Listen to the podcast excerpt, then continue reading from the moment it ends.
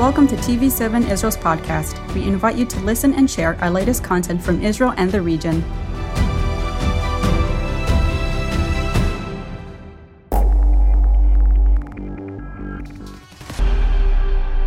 Good evening. I'm Jonathan Hessen, and this is yet another edition of TV7 Editor's Note.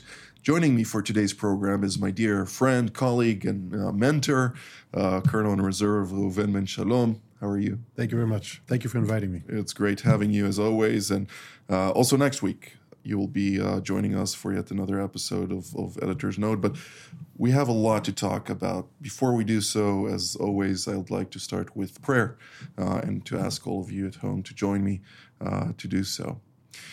Thank you, Lord, for the opportunity of uh, having uh, Reuven here with me at the studio to communicate about the situation uh, today around the world. Lord God, I pray that you'll guide the conversation, that whatever we do or say will be to your glory and that will benefit truly everybody watching right now at home. We do so in Jesus' name. Amen. Reuven, um, I'd like to start by communicating about the current state of play. Uh, of Israel, of course, domestically, we're in a situation that is quite challenging. Um, we look around and there are near daily protests now about the judicial reform.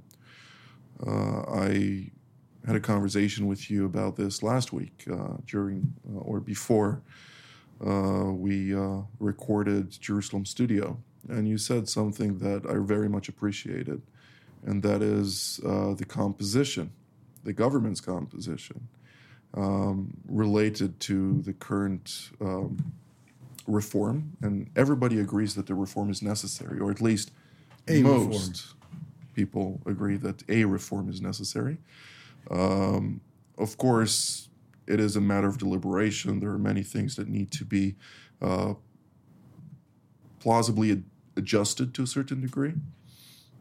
But if we put this one moment aside, one of the things that really concerns me, and I'm sure it concerns you and um, many people throughout Israel and also the, the defense establishment, and also people uh, abroad who support Israel and, and stand by Israel, there is a growing number of reservists, people who concluded their um, obligatory service, and, and now they're they're saying, look, if if this reform goes through, we are afraid that it will harm Israel's democracy, and will ultimately um, bring about a transformation in Israel that we are we don't want to see something like this happen, and therefore we're making our voices heard in in a way that we have power to influence, and that is in the military service. One of the largest parts,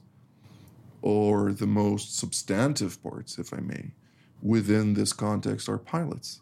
Many of the pilots um, are infuriated by the lack of dialogue, I would want to say, within this context, since it is such a crucial matter. You, being a pilot, a senior pilot at that, um, have participated in plenty of operations. How do you see this actually benefiting Israel on the one hand, but also challenging Israel on the other? Well, as we speak, um, there are two camps, I would say, and they each wave a flag with a totally different narrative. Unfortunately, most issues that we debate, and also this, if we would get together and really crack this nut, you know, and talk about the essence itself, we could probably have a more fruitful dialogue. But just think about it. Everything we deal with, that's the way we are, right? Any topic we'll bring up, you'll are you on the right or on the, on the left? Yes or no?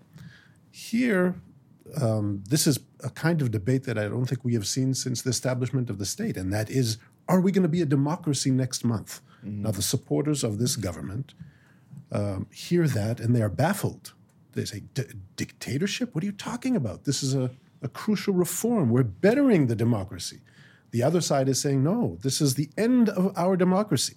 So you see two camps that are not talking, they're not even talking the same language.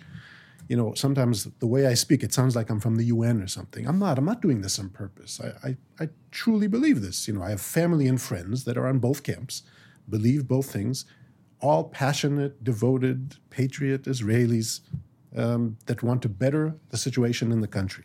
As far as the the protests and especially the reservists now, that's a that's a very disturbing issue. Why? Because people that are crucial for the defense of Israel, right? If they walk away, there's no defense. There's no defense. There's no existence, right? Crucial for the state of Israel.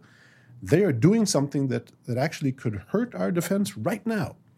So, in a way, what are they saying? They're saying because in two two weeks or two months we may see damage to Israel because we will no longer be a democracy. Therefore, we will already damage Israel now, right? Because this is a leverage to stop those other moves that the government wants to do, right? It's almost saying like it's it's worth paying the price right now, or maybe in a way destabilizing the situation right now. And it is destabilizing because our enemies watch, right? The enemies, Hassan Nasrallah uh, of Hezbollah, looks at this and he deduces from this that we are weak, that maybe his famous cobweb uh, he said so lecture week. was right.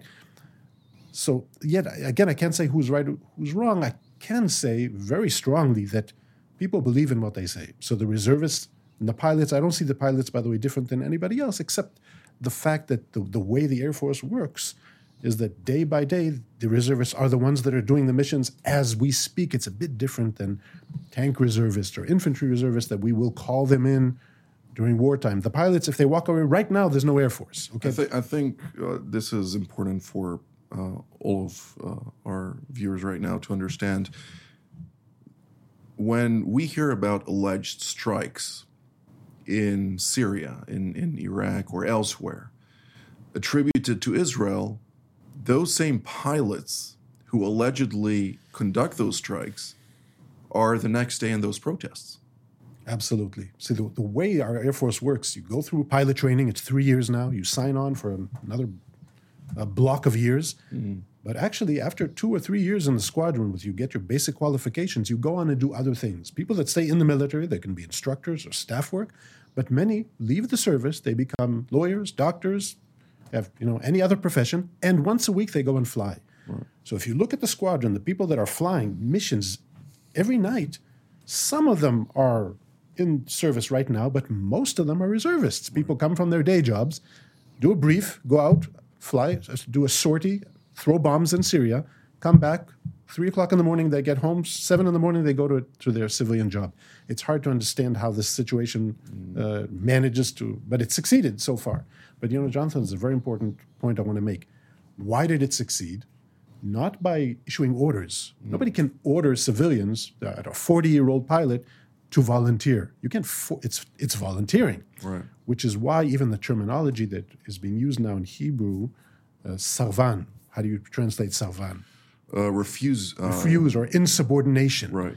It's it's hard to tell a 35 or 40 year old pilot you're, you're this is insubordination when the pilot says, "Listen, so far, I volunteered. If the country goes in this direction that I do not perceive as a democracy anymore, I don't feel I will be able to volunteer anymore. Can I blame him? Mm. Good question. Of course, the question, you know, it's always a question what is the right thing to do right now? And also notice that the pilots didn't get up and walk away. It's more rhetoric, it's more warning, it's more, saying, if it goes in this direction, we will have a serious problem. And you know that's what's more concerning. And the government takes note of this obviously. And i think that this is something that tipped the scale at a certain point uh, with regard to the dialogue within the closed uh, rooms. Ultimately uh, from at least what i hear this is the first time that the government actually said okay we need to see how we engage in dialogue truly in order to mitigate those risks. Because ultimately without many of those pilots and it's not only pilots, it's people in the Mossad, people in the ISA or the Shabak, uh, people in, you know, in, in military intelligence that continue, as you say, civilian lives, but when they go once a week, twice a week, sometimes a week a month, they ultimately are uh, very crucial and they are volunteers as right. you say so indeed it's it's not a matter of insubordination it's of course a matter of um, of dire importance for the security of the state of Israel. But uh, at the same time, this is something that I think um, our, our government and opposition needs to be responsible about to to engage in dialogue to find a national consensus that will bring reform because all this reform I, I read this reform maybe five or six times already and every time i hear something new i go back and i, I go through that. In most cases what i hear is not true but that's a different story. Um, when we look at the big picture there needs to be here something that unites and right now, there's such a divisiveness within Israeli society that it, the leaders might lose control of what may happen in the streets. And that is something that our enemies are looking at and are waiting. They're lurking around the corner. You know that um, in Israeli uh, patriotic rhetoric, it's very uh, common to, to use terms like, we are here forever and ever. Right? Jerusalem is the united capital of Israel for eternity. We came back, we established the state of Israel 75 years ago, and we are here forever. Mm. That's ridiculous because history teaches us that that's not the way things work. Uh, great powers, and us included, have come and gone, right? People come, they conquer, they hold on to this uh, beautiful land for 80 years, 100 years, 200, 300 years. It's not promised, okay? You have to fight for it. You have to be, you have to be wise. So in situations like we are now, we have to be really concerned about our very existence because the fabric of our society is really being torn. Mm. Now, it's not, of course, it's not only the reform. Imagine they would shelve the reform tomorrow morning. You know what? We surrender. No reform. Forget it. Are, are our problems over? Absolutely not. We have serious rifts in our society. The, the tribes, as pre- former President Rivlin called it, we have these rival tribes with different agendas, different beliefs uh, and they are strongly promoting their agendas, and we're we're we're not diverging. We're we're just uh, not clear where we're going with that with the internal dialogue. Well, that's something obviously I'm praying for uh, in, in my day to day sessions. But ultimately, when I look at the big picture, you know, the the document of independence, it always starts with uh, the state of Israel as a Jewish and democratic state in line with the prophets of old. It is a, a vision that ultimately, as a secular leader, Ben Gurion was very secular, he always referred to the Bible because the Bible was the foundation of everything. Now, matters of religion and state here in Israel are very problematic. Um, the ultra Orthodox communities here are holding uh, much more power than their electorate actually provide. Um, but ultimately, when when we see the situation and we realize that there are red lines that Israel needs to take into consideration for its very existence, and as you say, to fight for it, it is something that is an ongoing struggle. We need those watchmen. You know, we we created a, a production here called Watchmen Talk, obviously mm-hmm. with Amir Oren and we see all those different generals and, and uh, diplomats and, and prime ministers and heads of Mossad and so on and so forth coming to the show, speaking about what they went through and the various challenges uh, that were very real back then, they're still very real today. And therefore, I'd, I'd like to go into a, another topic, and that is this last Friday, obviously, we had, excuse me, we had uh, uh the Jerusalem studio production. And during that production, we spoke about the Mabam, the campaign between the war, Ma'aracha ben Milchamot in Hebrew, obviously. Mabam is the acronym thereof. And during that discussion, we talked about the necessity to limit Iran's entrenchment in Syria, its capacity to smuggle weapons from Iran into Iraq, from Iraq to obviously Syria and then to Lebanon, a clear red line for Jerusalem but this has been going on for such a long time. Now, one of the most famous captures of a very substantive ship called the Karine A in 2002, if I'm not mistaken. January 2002. January 2002. Um, included a vessel filled with weapons of all sorts. Pinpoint intelligence uh, directed the forces um, in there, and bringing the forces to that place was yours truly, Colonel Reuven Ben. You were part of that as uh, a pilot. What what can you tell us about that mission? Well, first, I planned the aerial part of the mission to, with a Navy that had the lead, and they did an incredible job. Uh, my job was to give them all the aerial assets and, uh, you know, from locating the ship and tracking it, and ultimately, when they stormed the ship, to give them all the air support and cover and medevac if necessary. Vital. But when the time came to launch the mission, I told Chiny, uh, uh, Aluf, uh, Major General. Major General or Admiral uh, Eliezer Marom, he was the commander of the mission. I told him that uh, there's so many assets you need an uh, air support on the ground. That means you need a, an air advisor. Take me with you, please. Take me with you. And he said, "Okay, if you don't throw up in the rehe- dress rehearsal, you can come." So I didn't throw up, and I, I joined the mission. So I was with them all the time, you know, at sea, uh, watching the, how it unfolded. What's amazing about that operation, of course, is operationally it was, is, was incredible. 500 kilometers from Israel, tracking this, locating it, and storming it in the middle of the night. But the most incredible thing for me was to see the shipment itself of what the Iranians, the package the Iranians prepared for the Palestinians. Just think that for months they were, they, they did procurement and and uh, planned this with the Iranians, had this shipped from all the factories. There, there were just you know hundreds and hundreds of various pieces of equipment from Katyusha rockets and Dragunov sniper rifles, AK-47s, C4, you know, right from the factory, explosives, high explosives all brand new with their packages, with their user manuals. Unbelievable, unbelievable. Really a strategic capability that was supposed to give the Palestinians the ability to, uh, to tip the balance, actually, with Israel. And remember, this is all for terrorism, for explosive belts, for raining down rockets on Israeli civilians. It's not a military that's preparing for tanks. It's a, it's a terror army to terrorize Israelis and kill Israelis. So when you see that, uh, you you understand the magnitude of what's going on here. Now that was just a component. So we stopped one ship. There were others, by the way. The Santorini is another case. Now what's with the shipments that we didn't find that got through? This was a very sophisticated s- uh, system, by the way.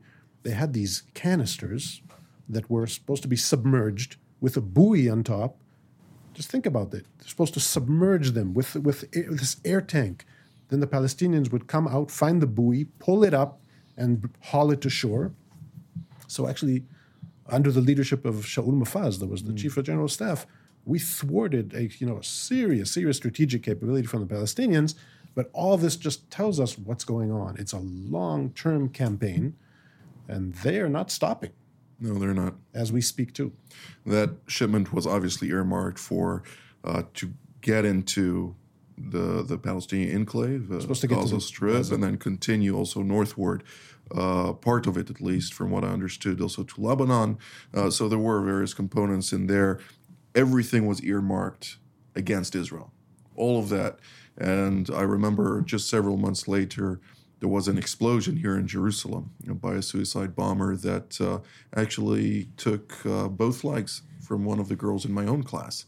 Uh, so uh, you you understand the magnitude of how many of those explosions were averted by this, but at the same time, of course, unfortunately, the enemy does not relent, and it continues, and it is preparing. Um, it is becoming smarter. It's studying us very closely. Um, but at the same time, we also understand the significance of what is being done uh, with regard to the Mabam, the campaign between the mm-hmm. wars. Also, you understand, you know, Israel, many times when you listen to Israelis, it sounds like, yeah, you're pushing your propaganda or your narratives, talking about Iran. Or when we say Hezbollah and Hamas are like forward operating bases of Iran, proxy war. So if you don't really see it with your own eyes, sometimes you can say, mm-hmm. yeah, Israelis are trying to bash the Iran. When you see this, you understand, no, this is an ongoing operation. You know, Iran have this strategic, long-term goal of wiping us off the map. That's what they say.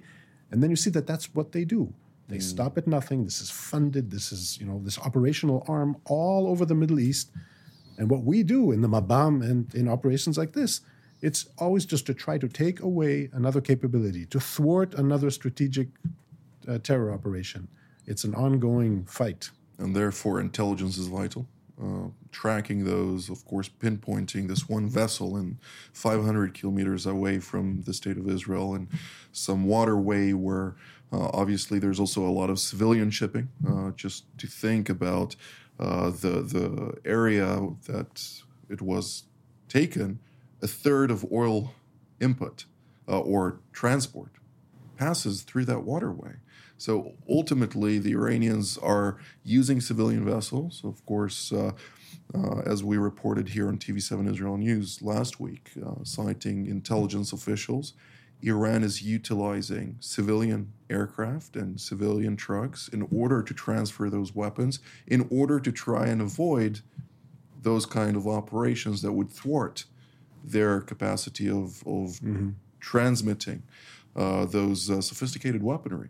Uh, and you know, we say we use the term asymmetric warfare. And when we say asymmetric, many times we think like we have an army with tanks and planes, and on the other have you on the side you have terror organizations. So you think many times it's the tactics, it's the weapons, you know, but it's much much more than that. Asymmetric also means that as a democracy, you are bound by, and I, when I say bound, it sounds negative, no, but we're proud to be bound by values the way we operate, and we, we think we calculate very carefully what to do, not to harm civilians, to do everything from international law to our own values. And when you fight an enemy that has no limits, has no bounds, how do you even fight? Right. We see that even in the Palestinian territories, where they'll take ambulances to move explosive belts from place to place. You know, whoa, wait a minute. Why would you do that? You understand that if our intelligence locates five of these ambulances then, and we start taking them out, there's more a chance, unfortunately, that a real ambulance will get hurt. Take the ambulances out. You know, that's how you do warfare,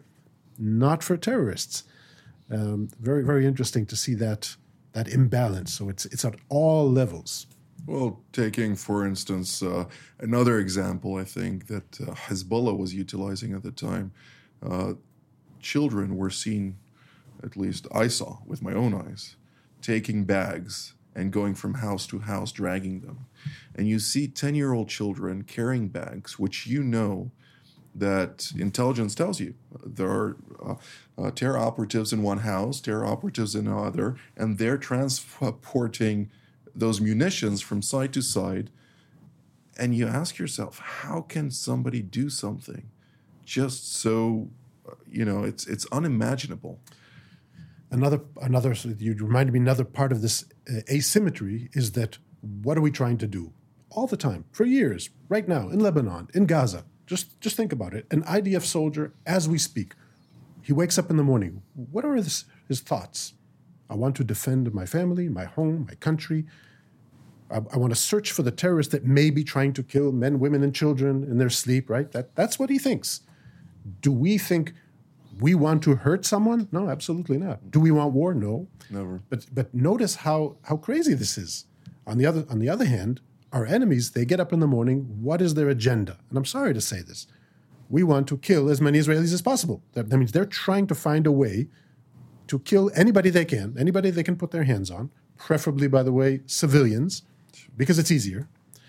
And remember that if a Hezbollah operative attacks an IDF soldier, I don't call that terrorism. Yes, Hezbollah is a terror organization, but you know, when they attack an IDF convoy, that's warfare. Right. Okay? You can call it different names. That's not terrorism.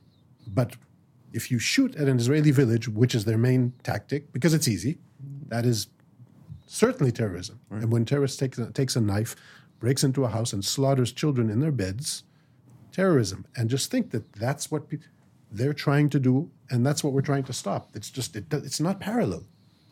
No, it's it's much to think about. Of course, uh, I think also one of the angles that um, ultimately, uh, for instance, um, the blockade imposed on on the Gaza Strip. Obviously, four years uh, and a half, roughly after uh, the Karine A incident, uh, which uh, you partook in.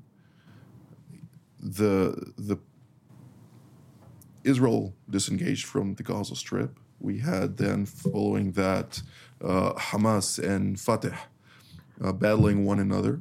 Uh, Hamas came on top ultimately, and they took over the Gaza Strip. They seized control over the Gaza Strip.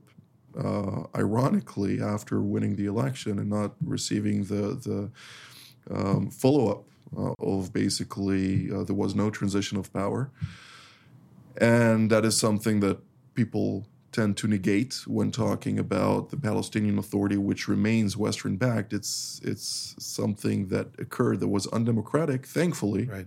it happened because if Hamas was in power, we would have seen a different reality here altogether. But Israel imposed a blockade on on the Hamas controlled Gaza Strip because of that smuggling, because of those thousands of, of weapons being flooded into the Gaza Strip, a territory which is very tribal. Again, a lot of families uh, affiliating themselves with the Iranian proxy, Palestinian Islamic Jihad, of course, Hamas, uh, Salafist uh, organizations, and others. And Israel had to close its own borders. On the other hand, by the way, Egypt also closed the border. But nobody talks about Egypt, everybody talks about Israel Yep. we have roughly one minute left, and uh, we will continue, obviously, our discussion for next week.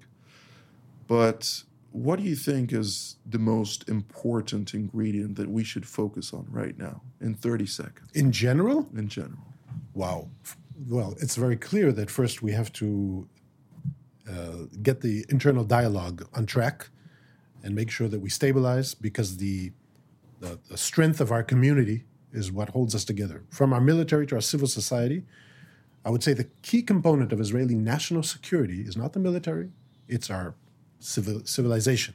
Uh, it's our um, ability to stick together and be, have the resolve because this is a long fight. It's been going on more than 100 years, and it will hopefully will go on for another 100 years. That's our goal to sustain our homeland.